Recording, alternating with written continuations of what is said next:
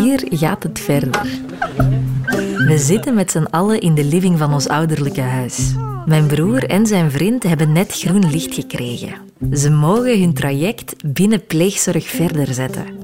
En dus onthult mijn broer vandaag het geheim aan de rest van de familie. Echt of wat? Ja, echt. Dat?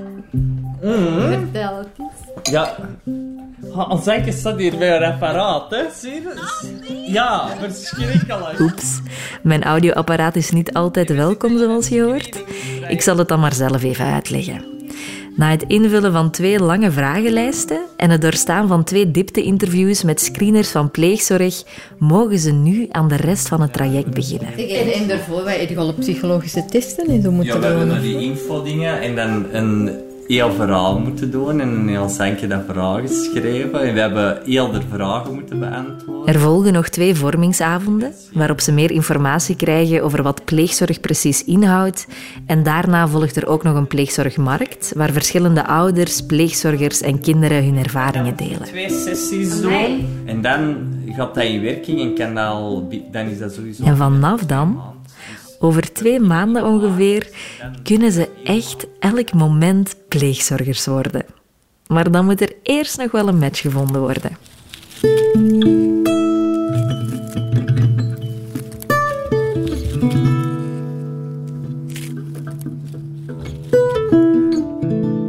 Je luistert naar Nest, een podcast van Radio 1 over pleegzorg.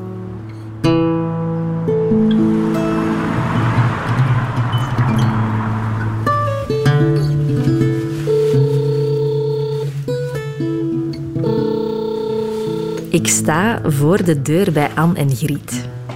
Hallo, ik ben Anke. Ik ben Ank. Dag Anne. Aina. Welkom. Ze wonen in de Antwerpse Kempen. En alle positieve vooroordelen die je over die streek kan hebben, belichamen zij.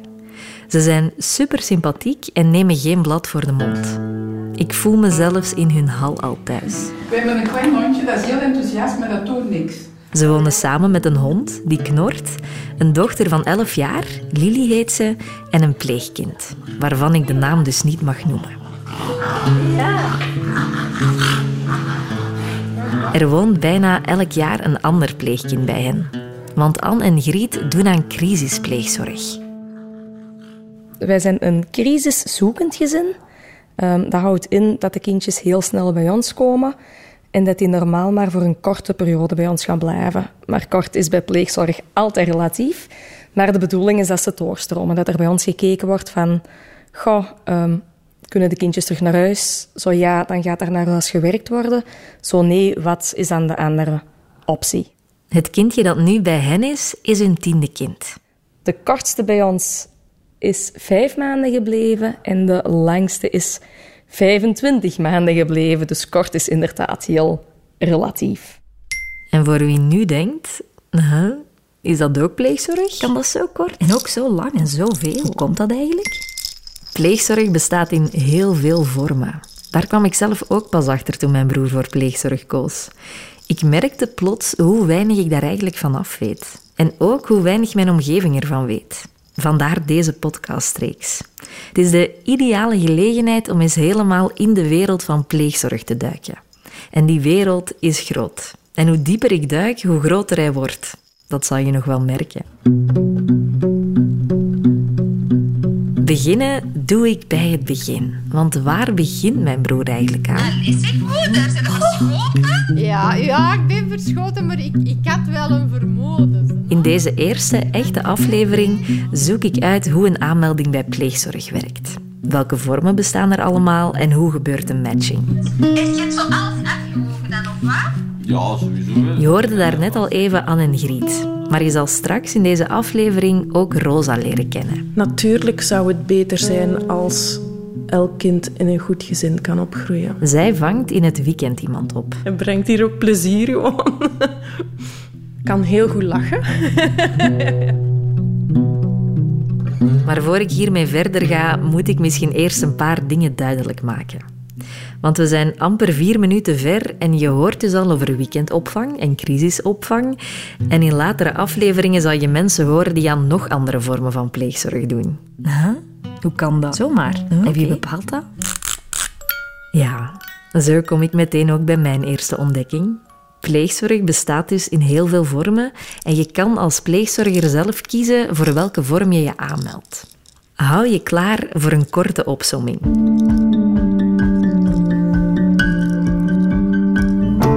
Er is ondersteunende pleegzorg. Dan vang je bijvoorbeeld elk weekend iemand op.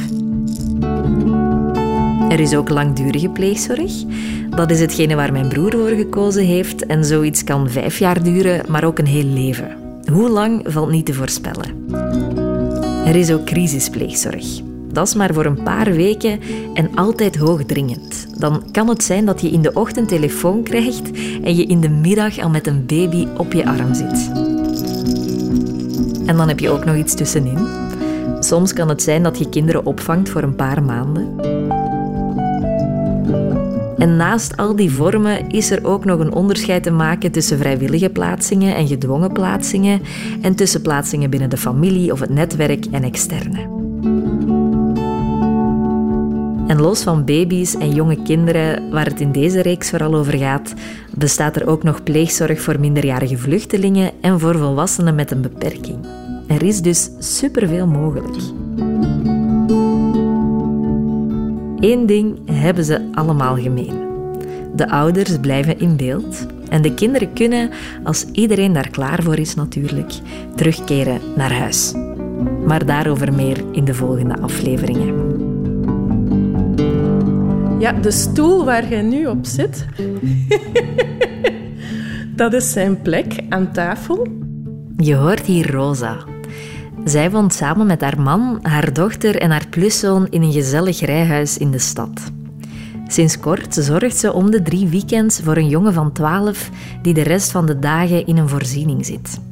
Wanneer ik op bezoek ben, zit ik blijkbaar toevallig op zijn plaats aan tafel. Hij heeft beslist dat hij daar zit. Dus als hij komt, dan, dan wordt die stoel daar gezet. en dat is zijn plaats. Ja, altijd. En ook hier, Hier, ja, aan daar. de kop van de Aan, tafel. aan het hoofd van de tafel, ja. Dus dat is zo'n plekje waar ik associeer. Er zit nooit iemand dus, behalve hij zit daar.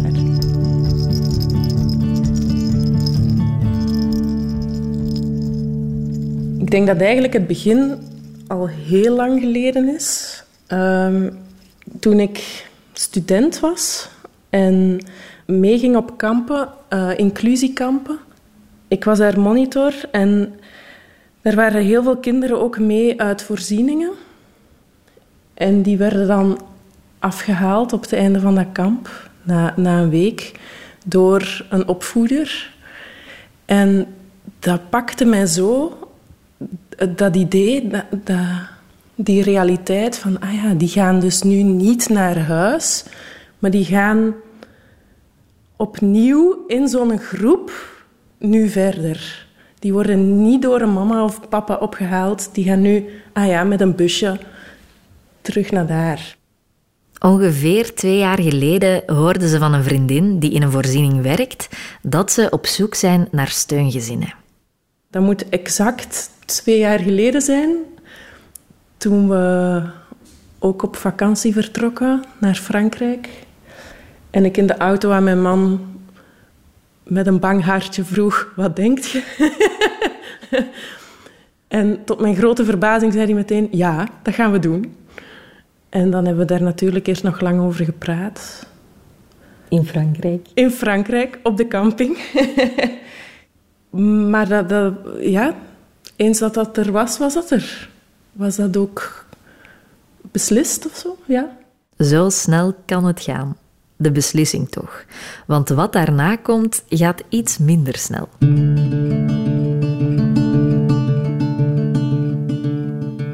Als er iemand ehm, zich kandidaat stelt om pleeghouder te worden, eh, volgt er een infoavond en dan volgt er een screening.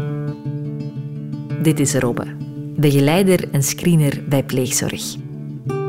Op basis van vier gesprekken wordt er een profiel opgemaakt en een verslag opgemaakt van wie zijn die pleeghouders, wat zijn de valkuilen, wat zijn de draagkrachten. Er wordt verwacht dat je ook naar een vorming gaat En op basis van dat verslag ehm, gaat er dan een match doorgaan.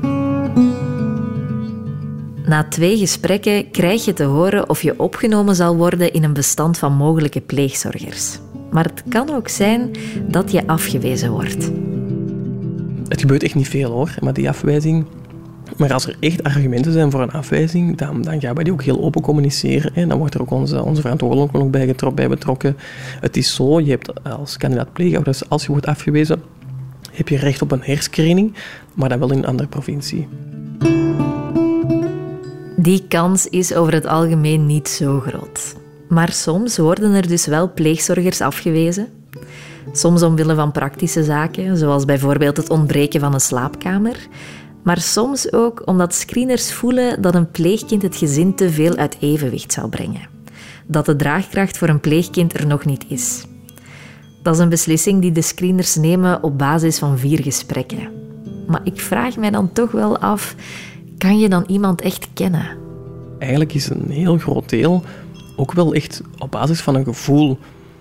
Maar het geeft ook een zekere druk. Hè? Je moet op, op, op acht uur tijd iemand helemaal kunnen doorgronden. Ja, ja dat, ik durf te zeggen dat dat wel echt zo is. Maar, maar uiteraard gaat, gaat er altijd wel eens een keer iets, iets verloren of een thema dat je toevallig niet hebt aangekaart, omdat er juist iets interessanter aan naar boven kwam. Uiteraard is dat geen exacte wetenschap. Ik denk dat dat echt een rode draad is van pleegzorg. Het is geen exacte wetenschap. We doen echt ons uiterste best om een heel duidelijk profiel te hebben van wie zijn die mensen en wat verwachten die van pleegzorg, wat verwachten die van een pleegkind, wat verwachten die van, van begeleiding. Maar ja, je kunt niet iedereen tot 100% kennen.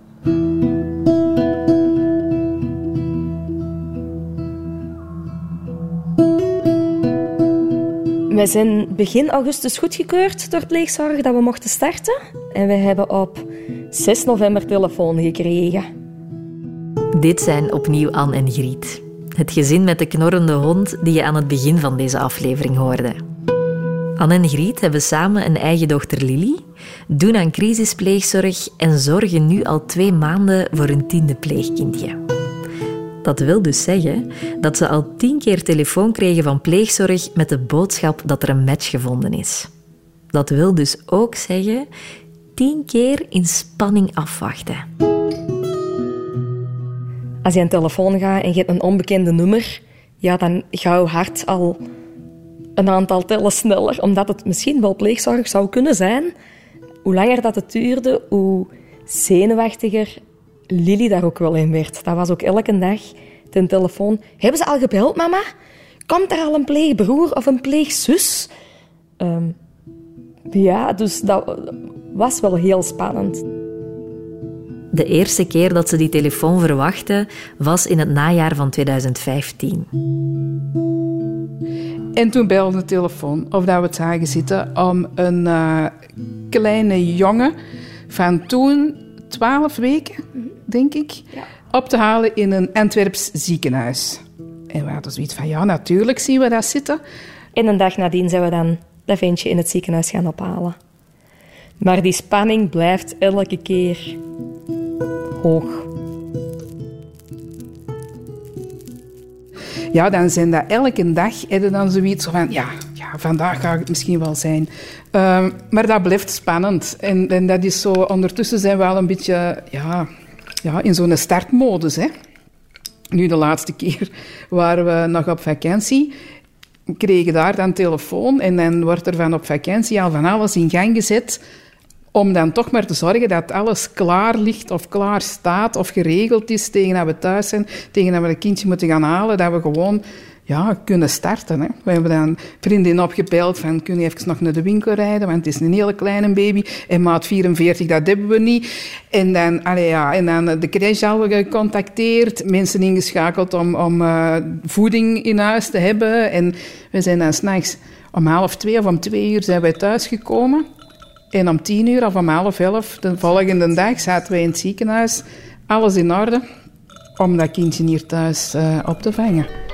Oh, ik speel graag een liedje op mijn gitaar. Dat is top, ik speel leuke lied. Anne en Griet zijn intussen een geoliede machine wat betreft het huis op snel tempo babyproof maken. Hallo, ik ben Kim Kip. Ik woon op de boerderij. Ja. Papieputje, mijn vriendje.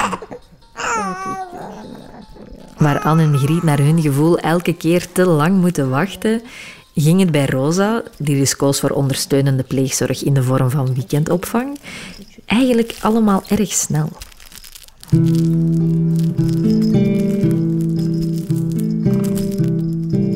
Zij hadden heel snel blijkbaar iemand in hun hoofd waarvan ze dachten: oké, we denken dat die bij jullie past. En dat hebben ze dan voorgesteld. En wat stelden ze dan voor? Wat zeiden ze? Ja, we hebben een jongen van 12 waarvan we denken dat, dat hij daar wel veel aan zou kunnen hebben van bij jullie in het gezin te komen. Eerst ja, vertelden ze ook wat over hem. Dat was heel raar, omdat je dan in het begin... Ja, je hebt het over zoiets groots, toch? Maar dat blijft heel abstract. Je ziet dat kind zelf niet. Dus dat gaat dan eerst over een mogelijk kind, wat nog alle vormen kan aannemen, van, van een meisje van twee, dus tot nu een jongen van twaalf was het dan. En dan ook, dan was er dus wel iemand, een match. Maar dan ook, ja, kregen wij die jongen nog niet te zien. Het lijkt wel de beschrijving van een blind date. Je weet een paar dingen, maar eigenlijk heb je geen idee waar je je aan moet verwachten. Eigenlijk is dat ook wel... Dat is letterlijk ook door een, als Tinder gewijs door een computerprogramma. Robbe legt me uit hoe zo'n matching nu precies gebeurt. Eigenlijk wordt er gekeken van um, ja, welke leeftijd, wat is ongeveer de, de locatie en eventueel geslacht en dan ook gewoon de, de, de, do's en de don'ts. Hè. Uh, ouders met in de gevangenis liever niet, want ik heb een verleden met bla bla. Op basis daarvan wordt, er, wordt dat door de computer geraald. Dat wordt heel ruw gemaakt van oké, die leeftijd, die problematieken, uh, dat, dat gebied in Antwerpen, daar komen zeg maar doorgaans drie, vier gezinnen uit, zou dan spreken. Dus dan eigenlijk een situatie dat een, een pleegkind op papier twee à drie gezinnen heeft. Kandidaat pleegouders. Dat klinkt inderdaad als een, als een matchingsbureau en dat is het ook wel zo. En dan mocht er eigenlijk een vergadering georganiseerd. Wij zitten aan tafel, dus de screeners van verschillende gezinnen zitten aan tafel. De integer zit aan tafel en een onafhankelijke derde zit ook aan tafel, die dat een beetje modereert, het gesprek. Um, op basis van dat, van dat profiel, wie is dat kind, wat, wat doet hij graag, uh, wat zijn bijvoorbeeld hobby's, wat zijn interesses. Um, dan leggen we dat heel open op tafel van Goh, ik denk dat mijn gezin echt wel in aanmerking komt om die en die redenen dan gaan wij kijken, ja, ja dat gezin, we hebben dat gescreend. Ja, ja, die lieten toch toen wel weten dat het toch misschien wel moeilijk ging zijn als in verbaal agressief. Dat kan wel een beetje een, een grens zijn daarin. En dan, dan we op die manier zo eerlijk mogelijk te matchen. Um, maar dat blijft ja, zo heel plat, zo koehandelgewijs. Oké, die naar daar, die naar daar. Maar allee, het gaat zeker niet over één nacht. Dat zijn heel, heel vaak heel complexe gesprekken. Wij hebben ook allemaal daarvoor gestudeerd. Hè. We zijn wel heel vaak uh, orthopedagogen, therapeuten, dergelijke, sociaal werkers uh, met verschillende achtergronden. Nogmaals, het is geen exacte wetenschap, maar um, naar eer geweten proberen wel een goede match te, te vinden. En als screener is het ook gewoon heel fijn om te zeggen: hey, het is mijn gezin geworden. Tof, hè? Dat is heel tof. Amai, ik, ik zie zoveel kwaliteit, ik zie zoveel kenmerken bij, bij, een, bij pleegkind die dat pleegouders hebben toen uitschijnen van goh, dat zouden we wel heel fijn vinden. Um, dat ik denk van oké, goed, we gaan niet meer verder. En dan wordt er ook mee verder gegaan.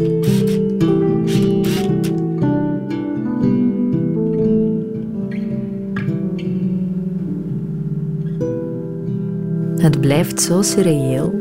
Een groepje mensen die rond een tafel kinderen en mogelijke gezinnen bespreken. Misschien wordt er op dit moment wel iemand voorgesteld voor mijn broer en zijn lief. Ze hebben eerder aangegeven dat ze openstaan voor een kind tussen 0 en 3 jaar. Maar ook dan is er nog veel mogelijk eigenlijk. Wie zal het worden? Een baby van twee maanden of een peuter van anderhalf? met blauwe ogen en sproeten. Of een kenmerkende moedervlek op zijn voorhoofd. Zou het een jongen zijn? En wat is de naam? Is het iemand die graag met zachte dingen, of knisperende boekjes? Iemand rustig of net heel druk? Iemand die kan rollen? Misschien zelfs al kan stappen? Of zit een mogelijke match nog in iemands buik?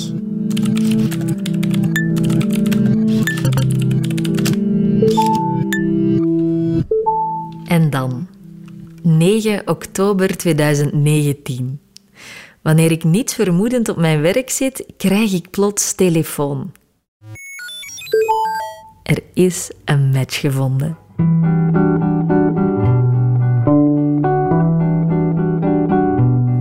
Proficiat. Merci. Ik heb iets van jullie ook. Oh, zalig. Oh, dat is schattig. Je moet daar aan trekken.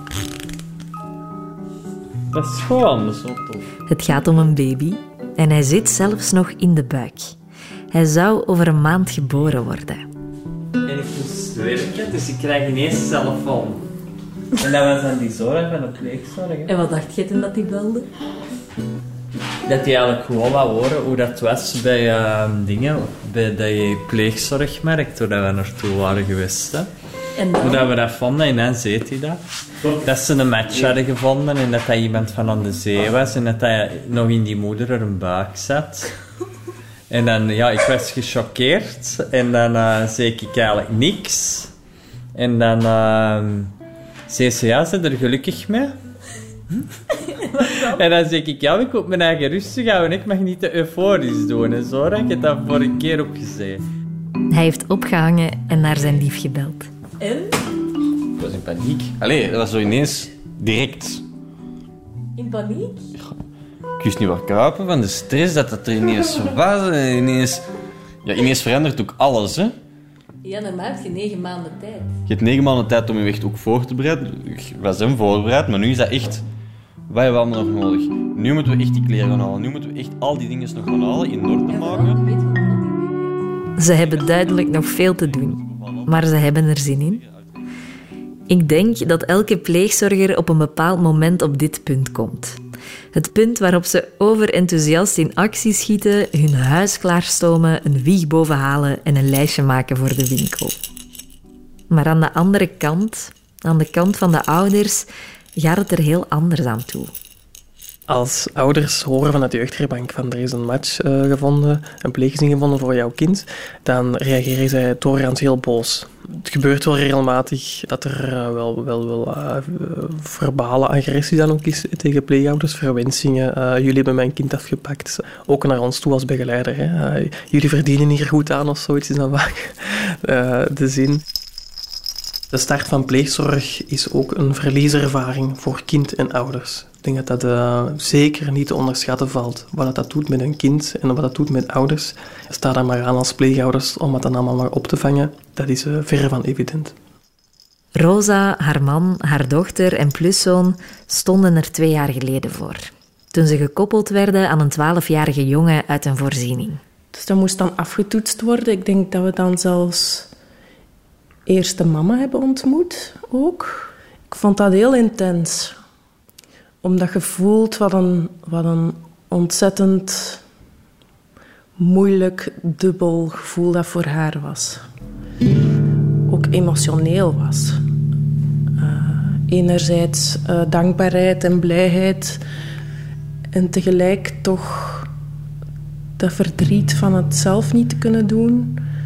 Zelf nare ervaringen te hebben gehad als kind in, in een pleeggezin. Dus toch ook wel angstig en bezorgd. Ik denk dat je vooral bewust wordt van de gigantische kwetsbaarheid waar je mee in aanraking komt. Zoveel moeilijke gevoelens en emoties op allerlei vlakken. Tussen zoveel mensen ook. Je zou in alle spanning bijna vergeten dat het natuurlijk niet enkel over de match met een pleegkind of pleeggast gaat. Het gaat over de match tussen twee volledige werelden. Tussen ouders en pleegzorgers, het kind en de broers en zussen die al in het gezin wonen, tussen vrienden, familie, hobby's en interesses. Hij is hier op bezoek gekomen met zijn mama en iemand van de opvoeders. Ik kijk ook naar daar, omdat het daar zat. Grappig. Ja, heel spannend. Ja, we wisten natuurlijk ook al veel over hem. Hè. Er was al veel over hem verteld. En ze hadden het heel mooi gedaan. Hij had een groot, grote affiche mee, waar hij allemaal dingetjes had opgeplakt die iets vertelden over hemzelf. Dus wat hij graag eet en welke dieren hij graag ziet en eh, welke sporten en zo. Dus dat, dat was een, zo wat een ehm, ijsbreker dat hij dat kon tonen. Ja, goede aanleiding voor ons om vragen over te stellen of een klein gesprekje mee te beginnen. Maar ja, je voelde wel ook vooral bij hem ontzettende zenuwen, stress toch. Van, ah ja, waar kom ik terecht? Dus hij was wel heel verlegen, ja. Goh. Daarna is hij nog een paar keer op bezoek gekomen, voordat hij echt bleef slapen. Nee, dat slapen is dan, is dan nog een beetje later gekomen. Nou, dat was wel goed. Dat dat niet meteen... Ja, ze waren daar wel heel eh, voorzichtig in. Van, je kunt beter traag opbouwen en zien wat lukt, dan, dan te moeten terugschroeven. Zo. ja, heel traag opgebouwd. Allee, en dan tegelijk heel snel. Anne en Griet, die intussen al voor de tiende keer een pleegkindje opvangen, hebben al veel eerste ontmoetingen achter de rug. Maar doordat het bij hen gaat over baby's die snel en tijdelijk ergens geplaatst moeten worden, gaan die eerste kennismakingen niet geleidelijk aan. Ze krijgen telefoon en moeten meteen klaarstaan.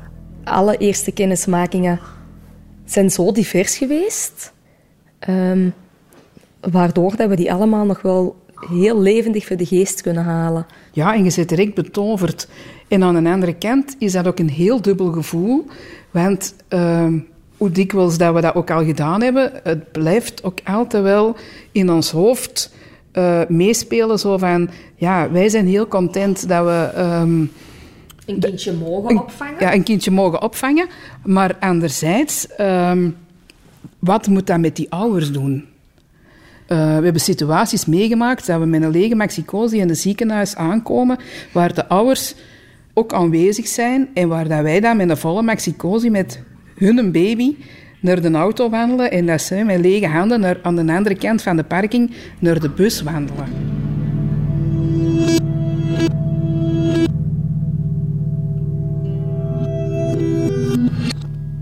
En dan hebben wij ehm, op ons lip gebeten. En in een auto alle twee even moeten wenen. Ehm, dat was een heel moeilijk... Ja, ik vond dat heel erg moeilijk toen op die moment. Eh, vooral ook omdat de ouders ons toen ook al bedankten omdat we voor hun kind gingen zorgen. eh, en dat ze daar wel een goed gevoel bij hadden. En dan denk ik altijd van... Goh, mannetjes, hoe knap is dit dat je je eigen belang opzij kunt zetten in het belang van je kind. Terwijl dat ik het aan het vertellen ben, krijg ik nog altijd kippenvel. Het blijft hun kind. En dat zal altijd zo zijn.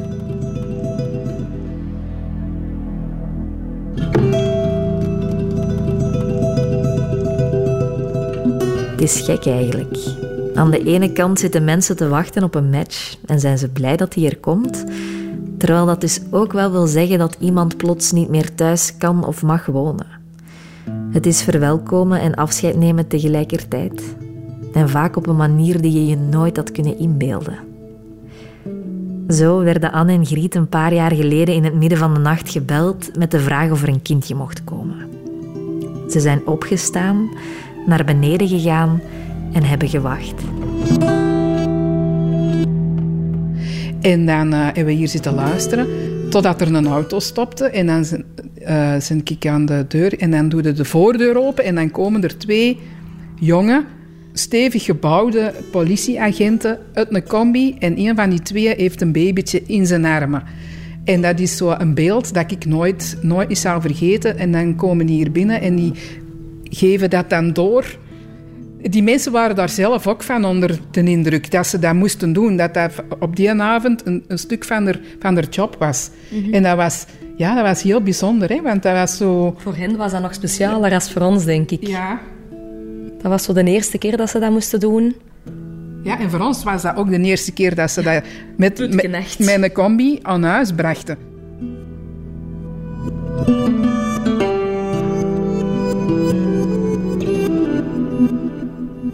Ja, ik kan dat beeld, dat is een beeld dat ik nooit vergeet.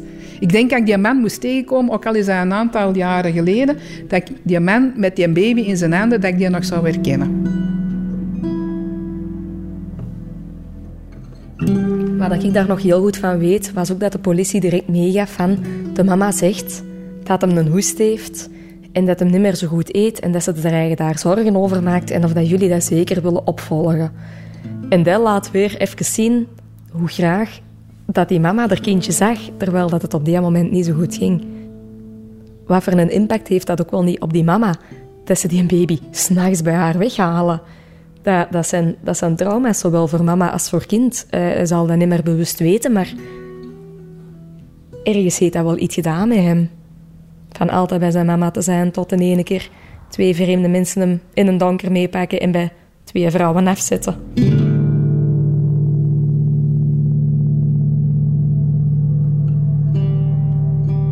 Je vraagt je nu misschien af wat moet er allemaal gebeurd zijn voordat twee politiemensen in de nacht een kind komen weghalen. Dat vraag ik mij dus ook af. Hoe komt iemand in pleegzorg terecht? En wie beslist daarover? En wat is de impact daarvan op een kind? Je hoort er meer over in een volgende aflevering. In ieder geval, zodra een kindje bij jou is, krijgt elk pleeggezin ook een begeleider toegewezen vanuit pleegzorg. Die persoon is dan de schakel tussen ouders, pleegzorgers en alle andere omgevingen waar het kind komt. Er zijn begeleidingen die ik uh, een aantal keer per jaar zie, die eigenlijk echt heel goed lopen. Dan hebben wij telefonisch contact, een aantal huisbezoeken, maar niet meer dan dat. Uh, er zijn ook begeleidingen die ik bijna wekelijks of twee wekelijks zie. Um, een pleegkind komt met de context, komt met de ouders, maar komt ook met zijn geschiedenis, met zijn rugzak, met de problematieken, met loyaliteitsconflicten, met hechtingsstoornissen, uh, met trauma's eventueel. Als je dat implementeert in je gezin, uiteraard zorgt dat voor schokgolven. En dan moet je eigenlijk als gezin, uh, als pleeggezin, dan toch heel sterk in je schoenen staan.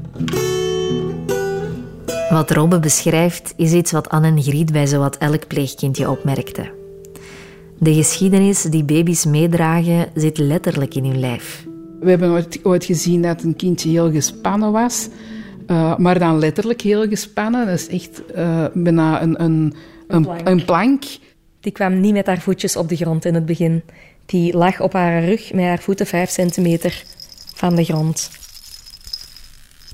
Elk kind is anders. Elk kind ontwikkelt op uh, zijn niveau, maar in um, doorsneesituaties gaat elk pasgeboren kind oogcontact maken met zijn verzorger. En bij bijna al onze kindjes, zeker de babytjes die we recht vanuit het ziekenhuis zijn gaan halen, hadden wij geen oogcontact.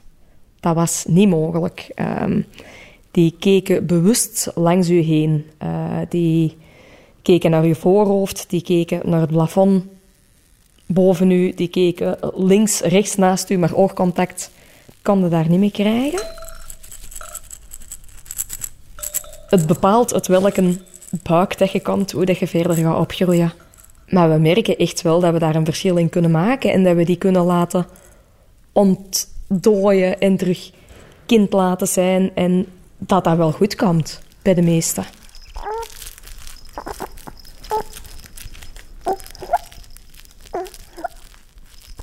Allee, vertel eens wat dan maar gekocht. Ja, deze allemaal. Dus dat zijn van die... Wat is dat? Zeverdoeken.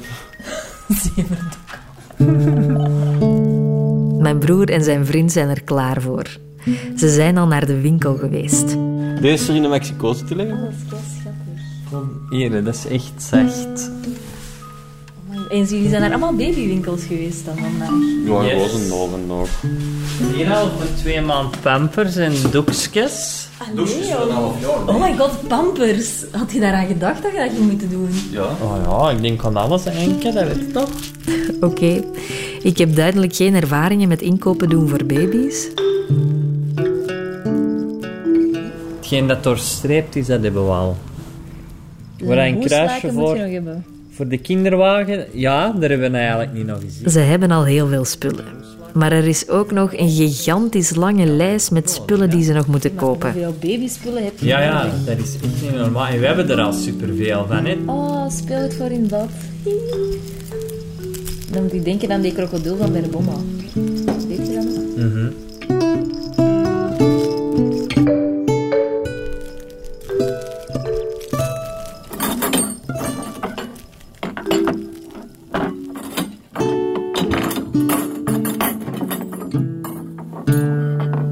Vanavond is het barbecue bij Rosa en haar gezin. De kinderen komen net terug van kamp en dus is het een feestmaal. Barbecue. Ah ja. Twee van Wordt je zo de, ja, de wie zingt, hoe heet die jongen die dat altijd zingt? Nick. Eén vet biefstuk op de grill. Barbecue. Barbecue. Hoe is dat om er plots iemand bij te hebben? Ik, ik vond het vooral wel fascinerend hoe vlot dat gegaan is. Dus ik gebruikte het woord, ze, ze zoeken dan een match, maar zo voelden het ook echt wel. Dat wij, hoe snel je denkt, ah ja, dat is dus die jongen, die past dan hier. En dat was ook echt zo. Wat hebben jullie allemaal gegeten? Macaroni. Macaroni? Met kaassaus, met rode kaassaus. Want ik kan dan dingen op, opsommen als, ah ja, je houdt ook van lekker eten en dingen doen. Allee, maar is, zit het daarin? Goh, ik denk dat het vooral zijn verdiensten is. Dat het iemand is die heel emotioneel intelligent is. Ja, het is gewoon een hele fijne jongen, waardoor dat, dat ook nogal vanzelf ging, ook tussen de kinderen onderling. Dus dat was heel fijn. Dat voelde, ah, iedereen was wel heel snel gesteld op elkaar.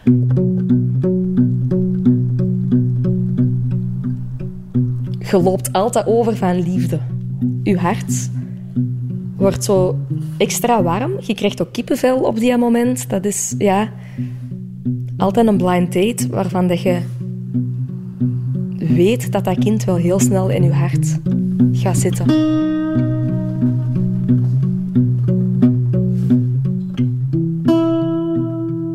Ik vind dat altijd een heel ingewikkelde vraag als mensen mij tegenwoordig vragen: ah, hoeveel kinderen heb je? Dan denk ik, oei, wat moet ik nu zeggen?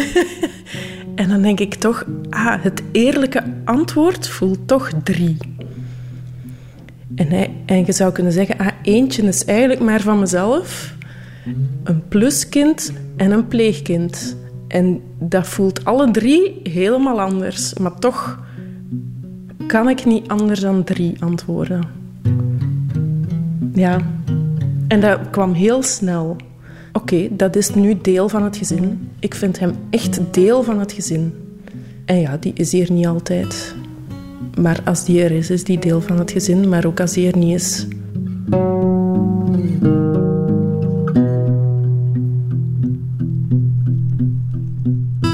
Intussen is de jongen bijna twee jaar bij hen. Hij komt één weekend op drie logeren en daartussen komt hij ook nog eens een dag op bezoek. En in de vakanties, dan zien ze elkaar net iets vaker. Hij geniet ervan. En de rest van het gezin en de familie ook. Wat voor hem bijvoorbeeld heel, heel belangrijk is, is ook uh, de grootouders. En deel uitmaken van die familie. Dus zo'n uitspraken doet hij ook. Ik hoor nu bij deze familie. Hij wou, hij wou zelfs eigenlijk... Oh, het zou toch goed zijn als ik ook die achternaam zou kunnen erbij hebben. Want dan hoor ik echt bij de familie. Dus dat, dat gevoel van ergens bij te horen. Ik denk dat dat deel heel belangrijk is. En dat, dat benoemt hij ook echt. En dat, gaat, dat is groter dan ons gezin. Dus voor hem is echt die familie. dat is, zijn ook zijn oma's en opa's ondertussen. Ja. Amai. Maar dat gaat echt over, denk ik, ja, daar deel van uitmaken. En dat willen bevestigd zien. Zo. Waar is, waar is dingen... Is opa en oma naar, naar Finland. Finland gegaan? Zo, hè? Wanneer? Als een kind in pleegzorg terechtkomt, dan is er plots een extra familie. Zijn er extra ouders en is er een extra netwerk. Maar de biologische familie, die blijft ook in beeld. Zo zijn er vaak nog bezoeken met ouders. En de impact van zulke bezoeken is groot, merkte Anne en Griet bij hun verschillende pleegkindjes. Er hangt altijd wel een soort spanning op bij die kindjes, op elk bezoek. Mama's willen ook heel vaak op dat bezoek de dingen doen die mama's doen met hun baby's. Verschonen, uh, en er kleren aandoen, laten, laten eten, daar nog wat mee spelen. Ehm, en als er dan een bezoek is van anderhalf uur, dan moet er voor dat babyke heel veel gebeuren in dat anderhalf uur. En dat is begrijpelijk dat mama's met hun kindjes willen doen wat dat mama's met hun kindjes doen. Maar ja, dat moet dan op een hele korte tijd, waardoor dat we eh, ja, heel vaak, om niet te zeggen bijna altijd, merken dat ehm, die babytjes of die kindjes in het algemeen daar wel van onder de indruk zijn en daar toch wel van weten. In de volgende aflevering ga ik hier dieper op in. Op de familiebezoeken en hoe ouders, pleegzorgers en kinderen daarmee omgaan.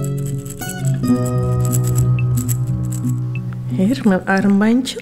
Hij heeft voor ieder van ons een armbandje gemaakt deze zomer. Dus nu lopen wij allemaal met zo'n armbandje rond. Om de arm van Rosa hangt een dikke gevlochten armband in verschillende kleuren. Het is een cadeau van hem. Zo zijn ze echt verbonden. Letterlijk bijna. Onze dochter was dan kwijtgeraakt. Het was een groot drama, want toen zij zei... Nu hoor ik niet meer bij het gezin, want ik heb geen armband meer. Dus kijk, ze zag het al meteen als een verbond van het gezin. Misschien is het dat ook een beetje. Want op die manier is hij op de momenten dat hij niet bij hen thuis is, toch aanwezig. En die momenten zijn er vaak. Aangezien Rosa en haar gezin hebben gekozen voor ondersteunende pleegzorg, volgt er één zondag op drie een afscheid. Ja, en ik moet zeggen dat hij dat altijd helemaal ondergaat. Dus dat dat nooit voor drama zorgt of zo. Ik geloof ergens dat hij zelf ook voelt dat wij het dan moeilijk vinden en er dan dus het ook niet moeilijker maakt dan het moet zijn.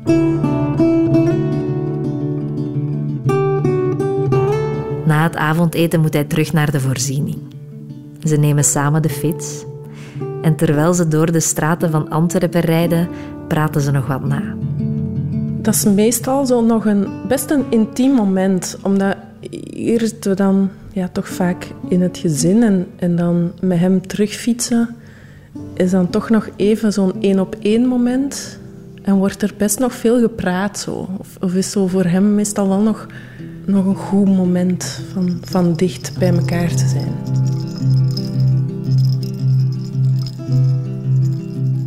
Nog een van de vooroordelen ehm, dat ze heel vaak zeggen is van...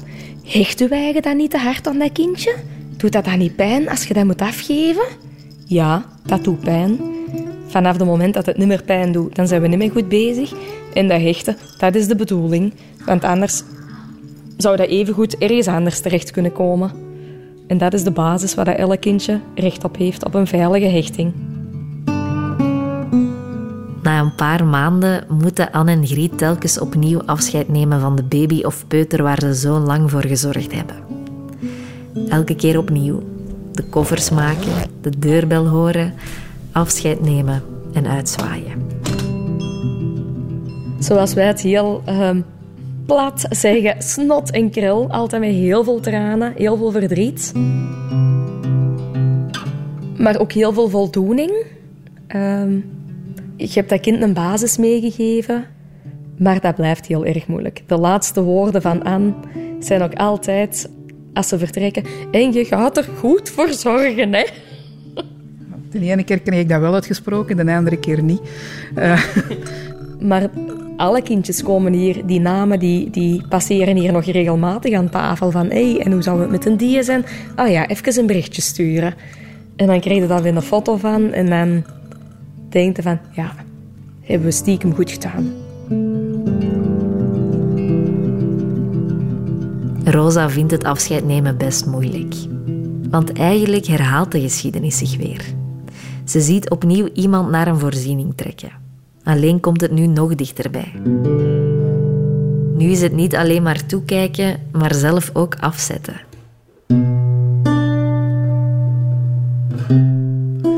Dat is het alleringewikkeldste van heel dit verhaal.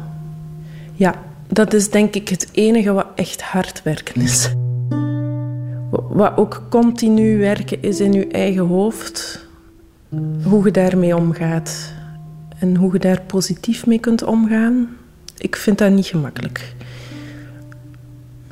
Wij zitten nu ook in een fase, hij is nu twee jaar bij ons, en we zitten in een fase waarin er veel verandert. Hij wordt ook ouder, begint meer puber te worden, hij gaat naar de middelbare school, dus er zijn ook heel veel veranderingen in zijn leven. En je voelt dat daardoor dingen eh, wat meer in vraag worden gesteld.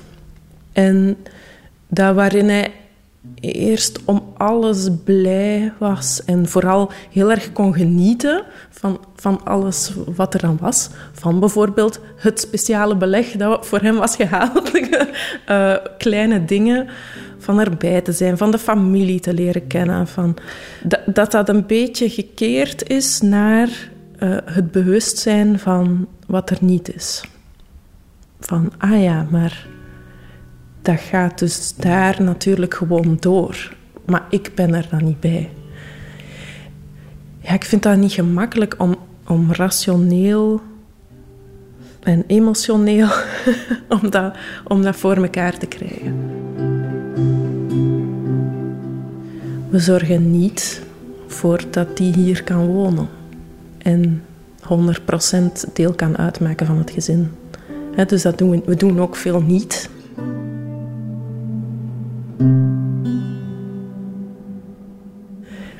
Mm, doordat hij dat meer begint te voelen en ook toch vraagt waarom dan niet. En niet rechtstreeks aan ons hoor, maar dus blijkbaar wel heeft aangegeven: oh, eigenlijk zou ik toch wel veel liever daar wonen.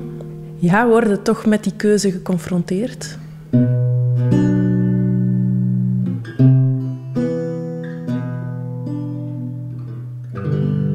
We zouden het niet kunnen. Dat is heel simpel. Het zou niet goed zijn voor ons. Ja, dan kom je terug tot, tot wat ze vanuit de voorziening van in het begin heel erg zeiden van kies iets waarvan je zeker weet dat je het aan kunt. En want het is belangrijker om dat vol te houden dan om dan voor te veel te gaan en te moeten teleurstellen. En dat voelt je nu erg. We doen nu wat we kunnen en dat houden we vol. En dat beloven we aan hem voor altijd, voor zolang die wil. en meer zou te gevaarlijk zijn, denk ik. Dan is het misschien geen positief verhaal meer. Maar dat zijn dingen die ik heel actief aan mezelf moet zeggen. Ja.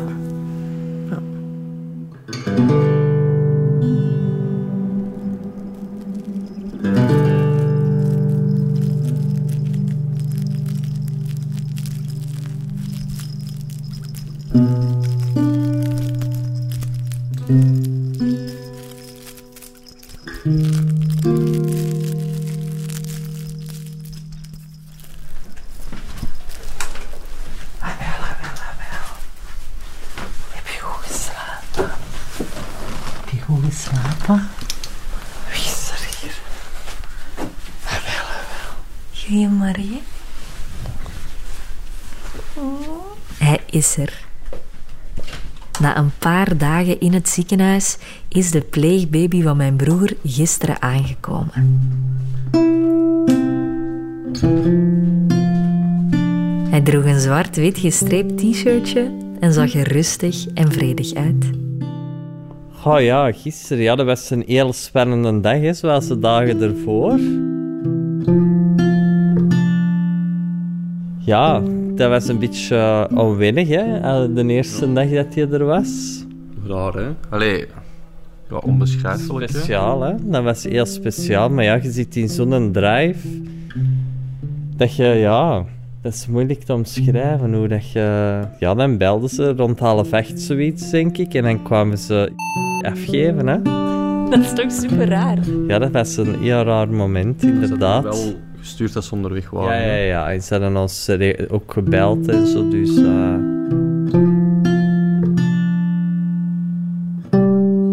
en dan eh, krijg je ineens een babyke van drie dagen oud. En dan moet jij daar uh, ideeën voor zorgen. Hè? We hadden heel veel hulp van uh, een vriendin van ons. En uh, die ons geholpen met het eerste papje en weet ik wat allemaal. Maar dus, hij is wel afgegeven en kon gelijk een pamper doen, hè? Ja. ja.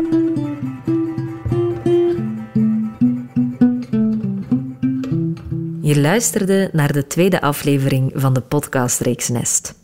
Een podcast over pleegzorg.